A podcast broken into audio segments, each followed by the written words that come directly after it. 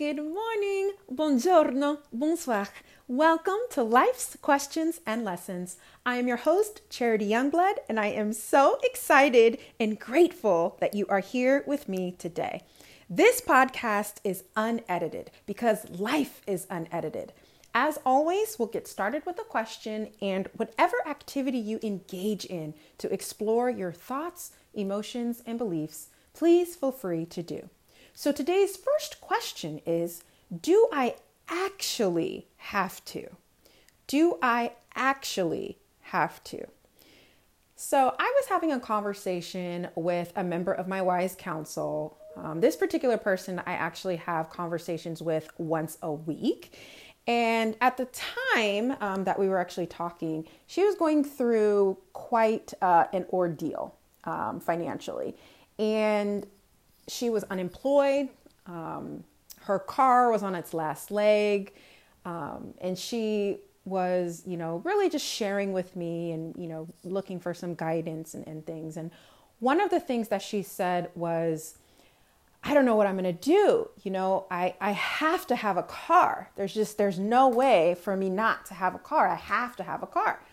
And the first thing that I said was, no, you don't. And she said, what, what do you mean? Of course I need to have a car. I, I mean, and I said, okay, tell me why you have to. So she starts going down the list of things going on in her life. So I think the first one was her daughter needs to get go to school, needs to needs to get to school. So I asked, does the school have a school bus that she could you know go to? Does is there a mother that um, or you know a friend that she has or and a mother that could you know she could be in a carpool? Started asking her all these questions and then we went into the grocery. She said well i have to have a car to go grocery shopping. And i said um, have you ever heard of instacart? Have you ever and I, I was you know we have the type of relationship where the types of questions that i was asking were kind of like oh wow.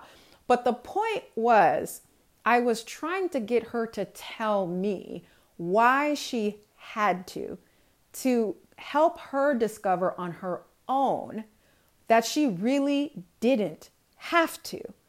The solution was she needed groceries at the house. The solution was she needed to make sure her daughter got to school.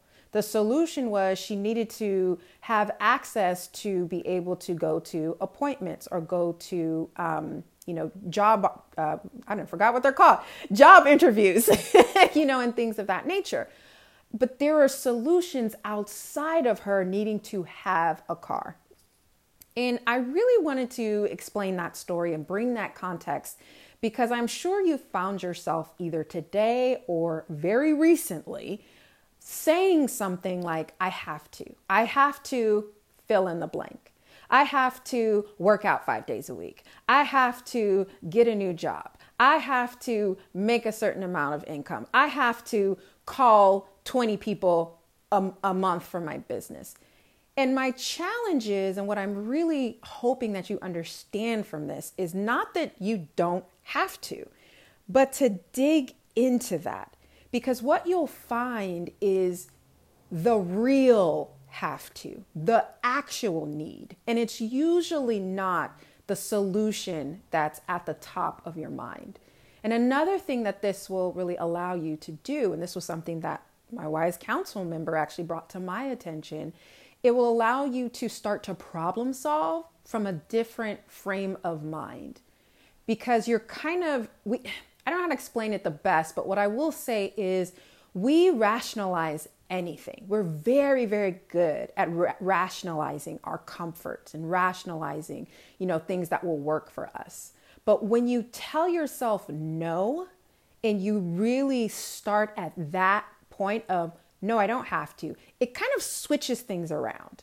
It really does. So think about this in your own life. And maybe the next question you could ask yourself is, what is something that I feel I have to do today?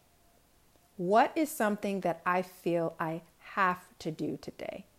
And go through that process that I was just expressing that I went through uh, with my wise council member and really, really dig in and explore this in whatever way works best for you. So if you need to go outside, if you need to breathe before it, But ask yourself these questions in curiosity and really, really give yourself the time to think about what it is because what this process will do and what this activity will do will uh, is is a lot of things.